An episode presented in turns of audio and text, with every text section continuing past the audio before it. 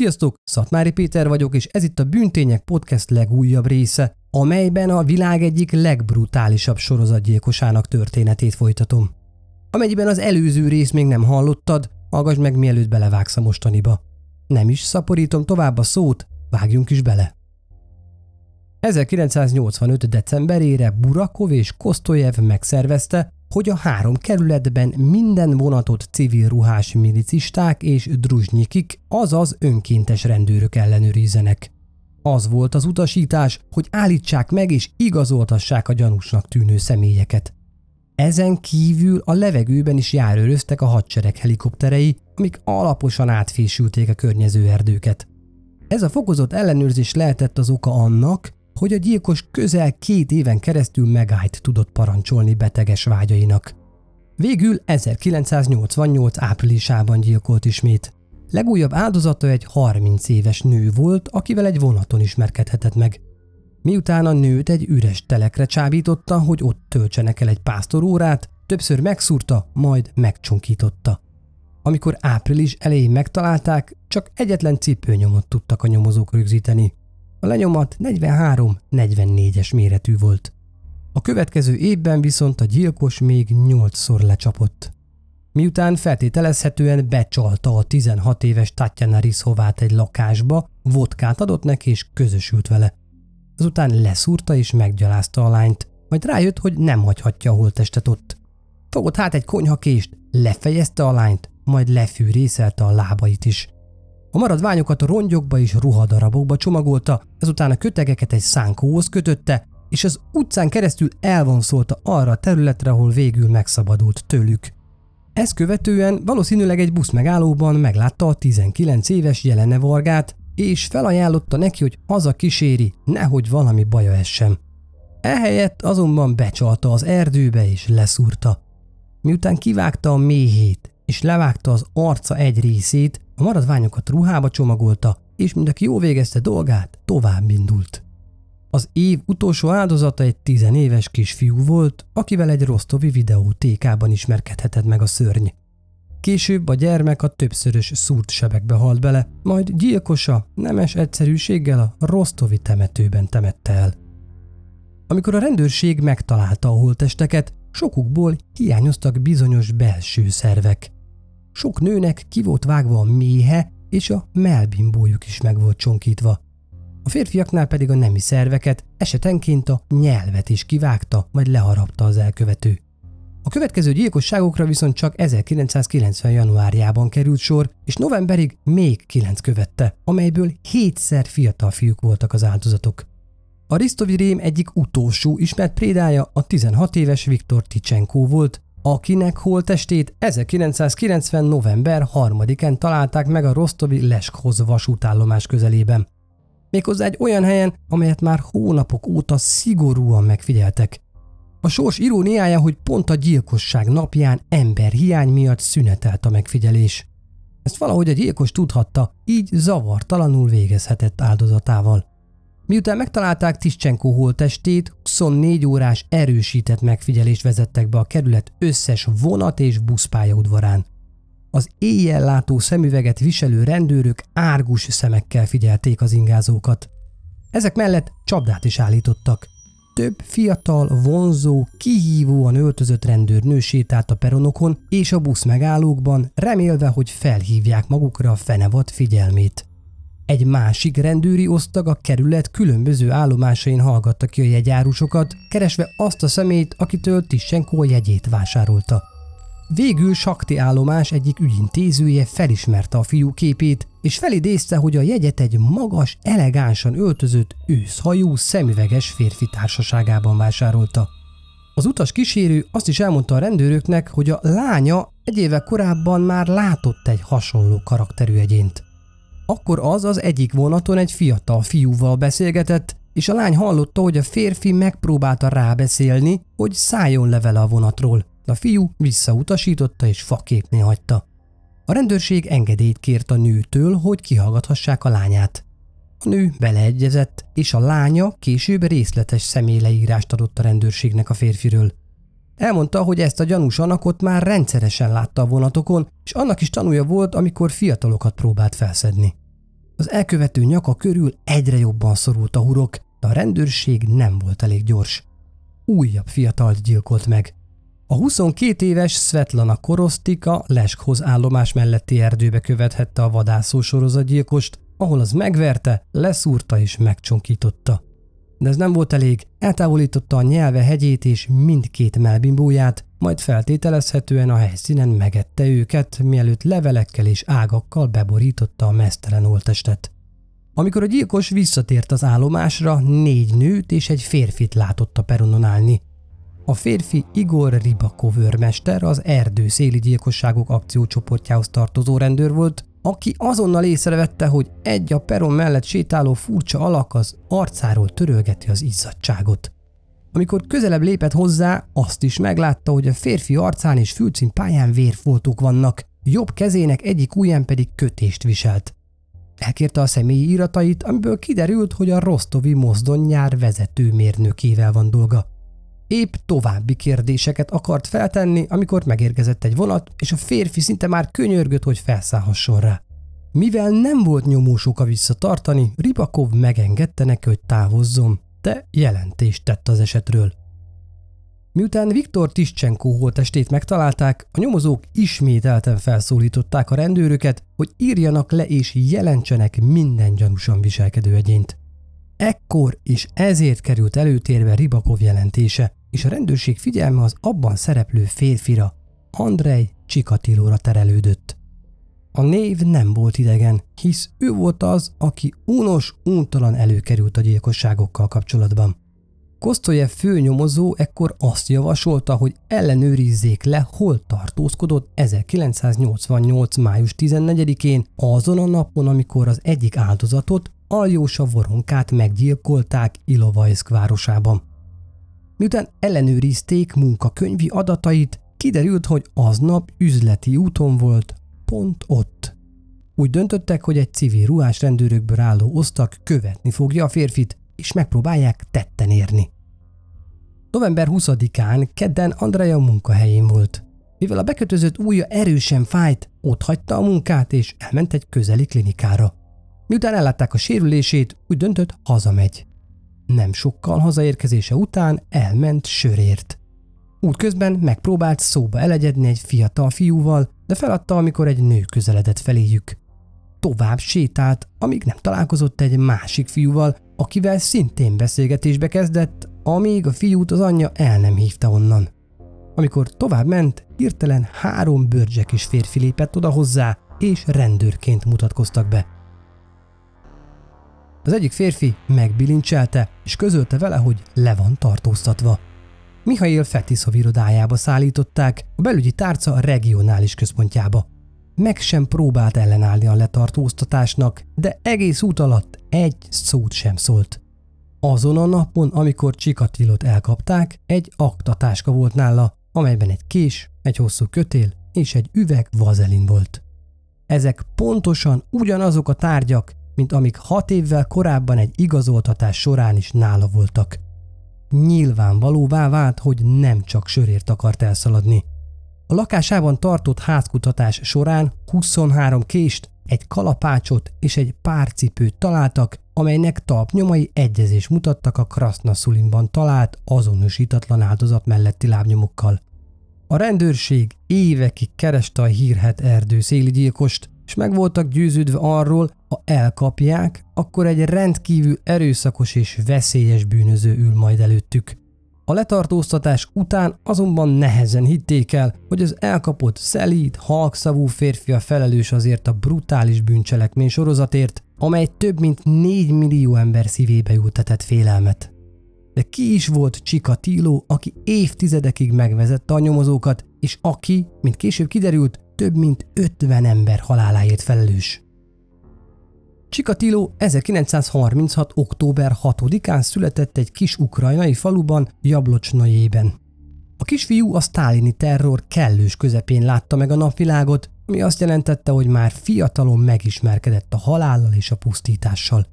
Öt éves korában édesanyja elmesélte neki, hogy hét évvel korábban idősebb testvére Stefan eltűnt. Sokáig keresték, de nem bukkantak a nyomára, így azt feltételezik, hogy a szomszédok rabolták el és ették meg. A történet teljesen beleégett a kisfiú agyába. Néhány évvel később, amikor kitört a második világháború, Csikatilo apját, Romant besorozták a hadseregbe. Hamarosan német hadifogságba esett, és csak jóval a háború vége után tért haza. Ám akkor sem élvezhette a békés otthon élétet. A férfit a sztálinista rezsim árulónak bélyegezte, amiért hagyta magát elfogni.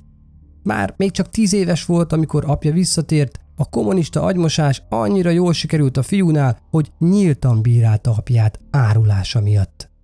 A kis Andrej a kezdetek fogva okos gyerek volt. Sokkal szívesebben töltötte idejét olvasással, mint a többi gyerekkel való játszással. Különösen mózódott a németek ellen harcoló orosz partizánokról szóló könyvekhez. Az a történet, amelyik a partizánok brutális kínzásait mutatja be, különös kedvence volt. Egyébként csendes, már-már feminin gyereknek írták le, emiatt kevesen barátkoztak vele, és állandóan csúfolták kortársai. A szeme rendkívül rossz volt, de mivel attól félt, hogy a szemüvege miatt még több atrocitás érné, nem volt hajlandó viselni. Majdnem húsz évnek kellett eltelnie ahhoz, hogy felvegye élete első szemüvegét. Egy másik dolog, amelyet még ennél is jobban szégyelt és titkolt, az az, hogy szinte minden éjjel bepisilt. Amikor elérte a tíz éves kort, a csúfolások nagy része abba maradt. Magasabb és erősebb lett. Íres volt kiváló memóriájáról és széleskörű műveltségéről. 16 éves korára már az iskola újság szerkesztője és politikai információs tiszt volt, ami további elismerést hozott neki. Miközben közéleti élete fejlődött, szociális készségei gyakorlatilag ugyanolyan csonkák maradtak. Különösen a nőkkel nem tudott mit kezdeni. Amikor 18 éves lett, jelentkezett a Moszkvai Egyetem jogi karára. A felvételi vizsgán azonban megbukott, amit apja megalázó háborús múltjára fogott. Közben, ahogy érettebbé vált, egyre magabiztosabb lett a nőknél, de korai szexuális próbálkozásai kudarcba fulladtak, merevedési zavarai miatt.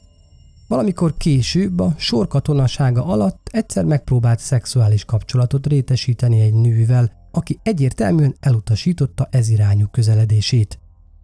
Tilo viszont nem hagyta, hogy lerázzák, így tovább erőszakoskodott. Szerencsére akkor azonban megállt tudott magának parancsolni, de ebben a sordöntő pillanatban rájött valamire, méghozzá arra, hogy a félelem és az erőszak sokkal jobban izgatja, mint maga az aktus. Néhány évvel a katonaság után Oroszországba költözött, hogy munkát találjon magának. Hamarosan telefonmérnökként egy Rodionovó nevű kisvárosban helyezkedett el, Rostovtól északra. Ott élte új otthonában mindennapi, szürke életét. Néhány évvel később a nővére Tatjana bemutatta neki egyik barátnőjét, Fajinát. Járni kezdtek, és 1963-ban össze is házasodtak. Fajina hamar rájött, hogy férje nem csak arra képtelen, hogy a házasságot beteljesítse, de arra is, hogy nem igazán érdekelte a házas élet. A nőnek aztán mégis sikerült valahogyan rávennie, így végül két gyermekük született. A kislányuk Ludmilla 1965-ben, fiúk Juri pedig 1969-ben látta meg a napvilágot. Nem sokkal ezek után Csikatilo beiratkozott a Rostovi Szabad Egyetem levelező tagozatára, és 1979-ben orosz irodalomból, mérnöki tudományokból és marxizmus-leninizmusból diplomát szerzett. Újonnan szerzett ismeretével a Novosatyinszki 32-es számú szakiskola tanára lett. Tanítói pályafutása szinte a kezdetektől fogva katasztrofális volt. Félénksége lehetetlenné tette számára, hogy tanítsa vagy irányítsa diákjait. Folyamatosan megalázták és kigúnyolták, de nem csak a tanulók, hanem a személyzet többi tagja is. Nagyon furcsának tartották a férfi habitusát. Sikertelensége ellenére Csikatilló megmaradt tanári állásában. Később bevallotta, hogy a fő oka az volt, hogy a kisgyermekek társasága szexuálisan felizgatta. A következő években egyre furcsább szokásai lettek. A diákokat az iskolai vécén kukkolta, később ez a tevékenysége komolyabb atrocitásba is fulladt, sőt, elkezdte módszeresen zaklatni a diákjait. Amikor a szülők panaszkodni kezdtek, kénytelen volt felmondani és másik iskolában folytatni a pályafutását. Érthetetlen módon nem indult ellene semmiféle eljárás az elkövetett zaklatások ellenére sem, így hamarosan egy fiú kollégium vezetésével bízták meg. Diákjai szokás szerint levegőnek nézték, vagy nyíltan cukkolták. Néhány hónappal később, miután rajta kapták, hogy egy alvó fiút molesztált, több idősebb diák megtámadta és jól megverte. Ettől kezdve kést hordott magánál. És ugyanúgy, mint ezelőtt, sosem jelentették a megfelelő hatóságoknak tetteit. Talán az lehetett ennek a hátterében, hogy az akkori szovjet rendszerben egyetlen tanár tapitlatlansága az egész tanári karra és az iskolára is rossz fényt vetett volna. 1978-ban családjával Szaktiba költözött. Nem sokkal később megvásárolta magának a folyó melletti elhagyatott kiskunyhót. Miután felmentették a piros kabátos kislány Léna Zakotnova meggyilkolásának vágya alól, folytatta a tanítást egészen addig, amíg 1981-ben el nem bocsájtották. Mivel nem tudott másik tanári állást találni, a helyi ipari komplexuma Rostom Nerud ellátási ügyintézőjeként helyezkedett el. Ez a munka azzal járt, hogy az ország különböző részeire kellett utaznia, hogy felkutassa és megvásárolja a gyár számára szükséges alapanyagokat. Ahogy szép lassan kibontották az előéletét, egyértelművé vált a rendőrség számára, hogy beteges módon vonzódik a gyerekekhez, különösen a kislányokhoz. Na, de térjünk vissza az elfogásához. Nem sokkal őrizetbe vétele után lefényképezték és röviden kikérdezték, mielőtt a KGB elkülönítő cellájába helyezték volna. Másnap elkezdődött a kihallgatás folyamata. Issa Kosztojev kapta a feladatot, hogy bírja szóra a foglyot, de minden reménye szerte foszlott, amikor Csikatilo megtagadta, hogy a nemi erőszakkal és gyilkosságokkal kapcsolatos kérdésekre válaszoljon. Azt azonban elmondta, mennyire nehezményezi, hogy korábban már letartóztatták és börtönbe is zárták egy olyan bűncselekményért, amelyet nem is ő követett el. Ez az a bizonyos autó akkumulátorának ellopása volt. Nem csak, hogy ártatlannak vallotta magát minden ellene felhozott vádban, de rámutatott arra is, hogy már kihallgatták az erdő széli gyilkosságokkal kapcsolatban, és nem találtak semmi terhelőt ránézve. Egy héttel az intézkedések megkezdése után azonban Csikatilo levelet írt az orosz főügyésznek, amelyben kifejtette, idézem, egyfajta őrületet és irányíthatatlanságot éreztem a perverz szexuális cselekményeimben. Nem tudtam kontroll tartani, mert gyerekkoromtól fogva képtelen voltam megvalósítani magam igazi, teljes értékű emberi lényként. Bár ez a levélke nem volt egyenértékű egy rendes vallomással, mégis értékes betekintést nyújtott Kosztojevnek, aki hallgatótisztnek, annak a férfinak az elméjébe, akivel szemben állt. Másnap beismerte a volt diákjait ért szexuális támadásokat. Egy nappal később egy másik, a főügyésznek írt levelében a következőket fogalmazta meg. Következetlen viselkedésemet nem szabad félreérthetően úgy értelmezni, hogy ezzel megpróbálom elkerülni a felelősséget az általam elkövetett cselekményekért. Lehet azzal érvelni, hogy még a letartóztatásom után sem voltam teljesen tisztába azok veszélyes és súlyos természetével. Az én esetem egyedül rám jellemző. Nem a felelősségtől való félelem késztet ilyen viselkedésre, hanem a belső pszichés és ideges feszültségem. Kész vagyok tanúvallomást tenni a bűncselekményekről, de kérem, ne gyötörjenek a részletekkel, mert a pszichém nem bírná elviselni. Soha nem jutott eszembe, hogy bármit is eltitkoljak a nyomozók elől. Minden, amit tettem, megrázott. Csak hálát érzek a nyomozó szervek iránt, amiért elfogtak.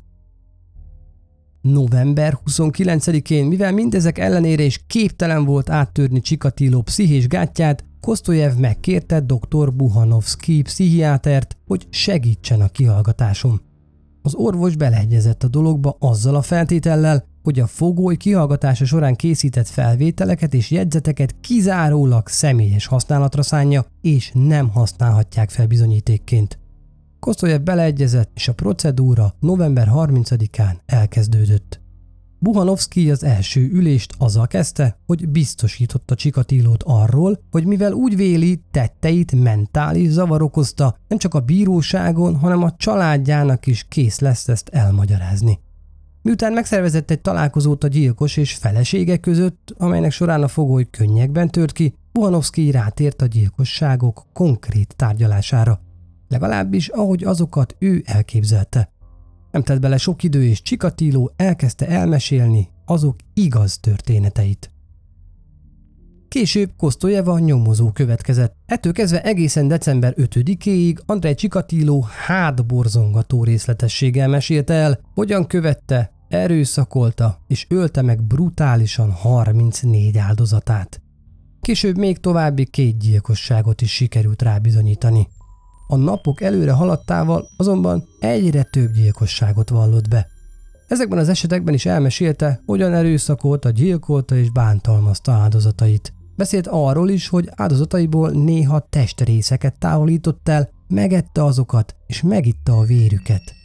Összesen 52 áldozat, többnyire kisgyermekek megöléséről számolt be.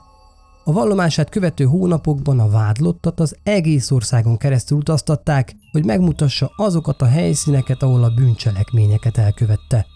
Kísértetiesen pontos volt, nem csak a holtestek helyeinek meghatározásában, hanem az időpontok, dátumok és helyszínek elevenítésében is. Arra is pontosan emlékezett, mit viseltek áldozatai, és milyen kést használt ellenük. Ugyebár a kiemelkedő memória. Egy bábú segítségével be is mutatta a különböző támadásait, és megmutatta a nyomozóknak, hogy hogyan állt félre, hogy ne fröccsenjen rá az áldozata vére. Az egyik ilyen út során Csikatilónak eszébe jutott egy újabb áldozat, egy 20 éves lett lány, akit 1984-ben ölt meg. A végső számítás szerint így 53 áldozattal végzett, amivel a történelem egyik legtöbbször ölő és legbrutálisabb sorozatgyilkosa lett. A tárgyalása 1992. április 14-én kezdődött. Csikatilót bevezették a tárgyalóterembe, és egy speciálisan erre a célra kialakított ketrecbe zárták, fegyveres őrökkel körülvéve. Erre a biztonsági intézkedésre nem amiatt volt szükség, nehogy megszökjön a gyilkos, sokkal inkább azért, hogy megvédjék őt az áldozatok családtagjainak támadásaitól. Az ügyre kijelölt bíró Leonid Akubzsanov a vádirat felolvasásával nyitotta meg a tárgyalást. Csak ez a folyamat önmagában két teljes napot vett igénybe.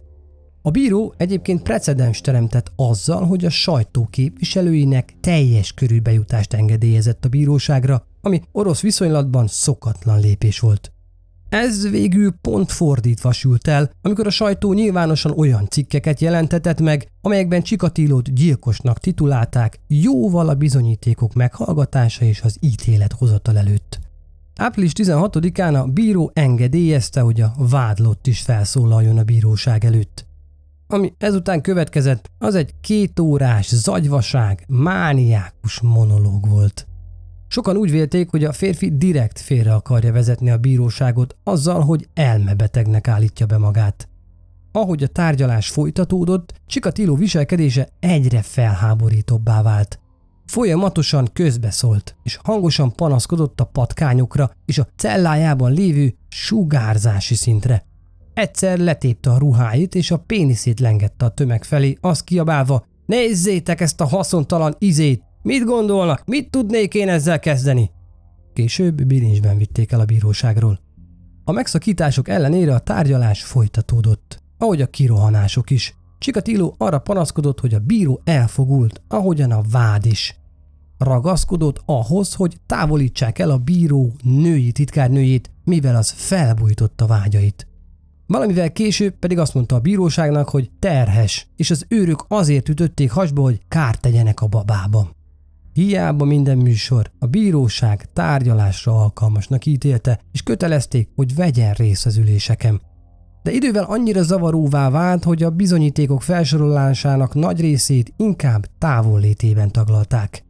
Július közepére a tárgyalás a végéhez közeledett. Az utolsó felszólaló Marat Khabibulin Csikatiló védőügyvédje volt. Védelmének alapja az volt, hogy a rendőrség kizárólag védence vallomása alapján emelt vádat.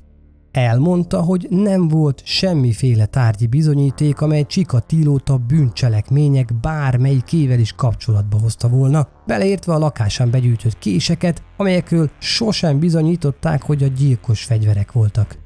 Amikor Marat befejezte felszólalását, a bíró megkérdezte Csikatilót, hogy kíván-e szólni.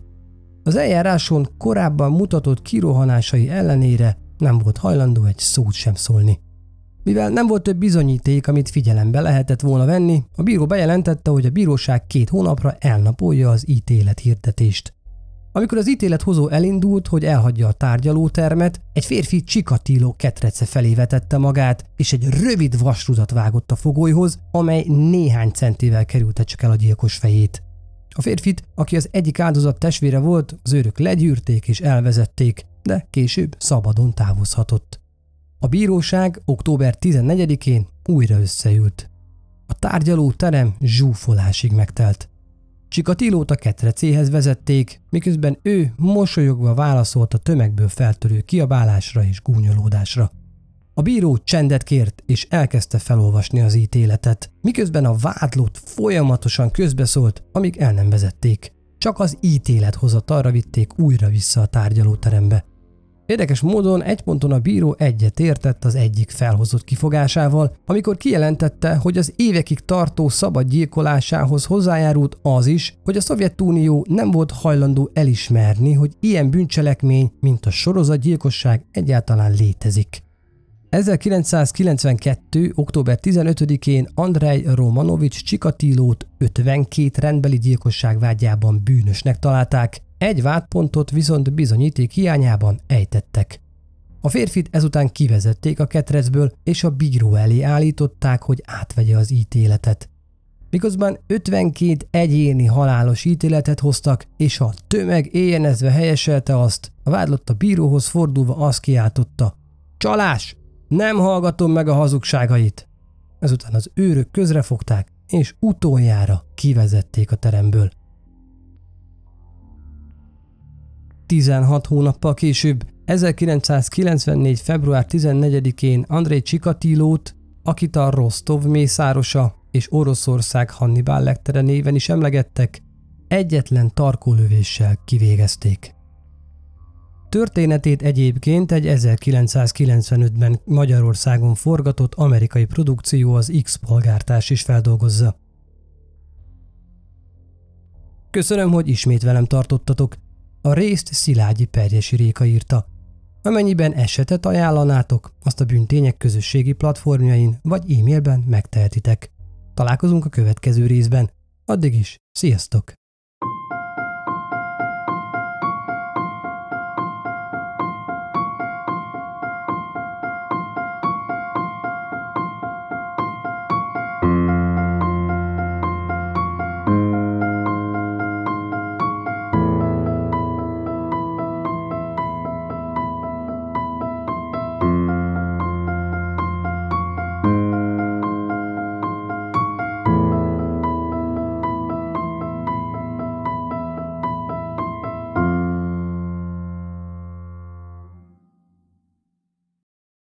Ha más podcastekre is kíváncsi vagy, hallgassd meg a Béton műsor ajánlóját. El tudod képzelni, hogy a podcastet, amit éppen most hallgattál, fél év múlva már a mesterséges intelligencia generálja? Mi sem. De ha érdekel, eljött már a gépek lázadása. Hallgass bele az Embertelen podcastbe. Orsós Lajos vagyok, a műsor házigazdája. Egyelőre még élőben. Egyelőre. Fedezzük fel együtt, hogyan ismerkedik, randizik, mesél és vitatkozik Betty és Péter, két teljesen mesterséges intelligencia. Lajos, a podcast címét mond még egyszer, Léci. Oké. Okay. Embertelen podcast. Ez a műsor a Béton közösség tagja.